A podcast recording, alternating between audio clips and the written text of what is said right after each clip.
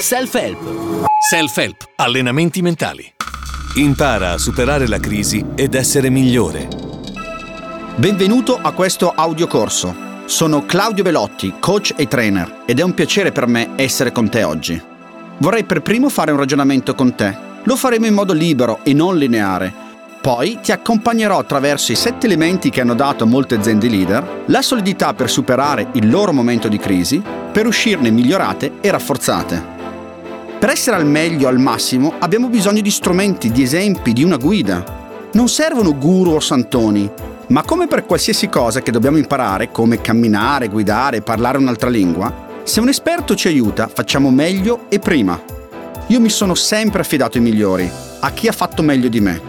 Lavorando al loro fianco ho scoperto che loro facevano lo stesso, modellavano l'eccellenza, cioè trovavano le persone migliori in circolazione e le studiavano.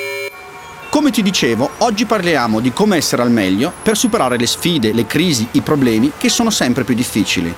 Il mondo corre e abbiamo sempre meno certezze. Sicuramente le poche sicurezze che abbiamo non vengono più dall'esterno. L'unica sicurezza è che le certezze di prima non valgono più. La crisi economica, finanziaria, di valore, di sistema sta mettendo tutto in discussione. Molte persone e aziende sono in difficoltà. Pochi sono rimasti solidi e ancora di meno sono diventati più forti. Si parla poco dei casi di eccellenza.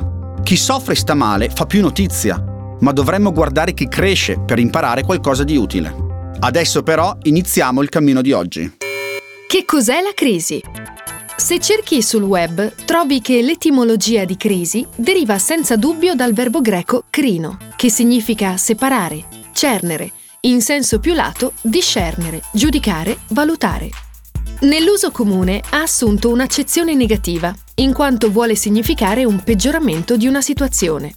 Se invece riflettiamo sull'etimologia della parola crisi, possiamo coglierne anche una sfumatura positiva, in quanto un momento di crisi, cioè di riflessione, di valutazione, di discernimento, può trasformarsi nel presupposto necessario per un miglioramento, per una rinascita, per un rifiorire prossimo. Infatti, durante questa crisi finanziaria mondiale, che è anche di sistema e di valori, qualcuno sta rinascendo. È così.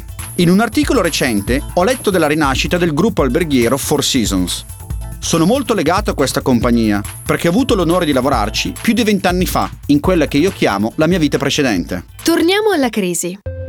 Tom Peters, famosissimo autore americano, parla di reimmaginare.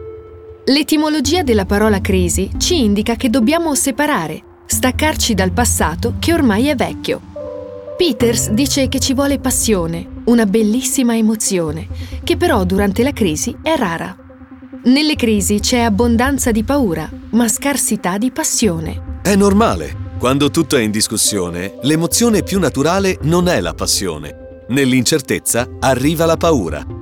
La mancanza di certezze porta stress, dubbio e paura. Allora ti do due certezze. La prima l'abbiamo vista, non ci sono certezze. La seconda è che in questi momenti non esistono guru, esperti o guide. Nessuno sa cosa sta accadendo e nessuno ha un'idea di cosa fare e come. Ribadisco, nessuno. Questa è una buona notizia. Forse è il primo caso di male comune mezzo gaudio. Siamo tutti sulla stessa barca e nella stessa situazione. La soluzione è quella che sapevano i nostri nonni. Invece di star fermo ad aspettare, muoviti, fai qualcosa.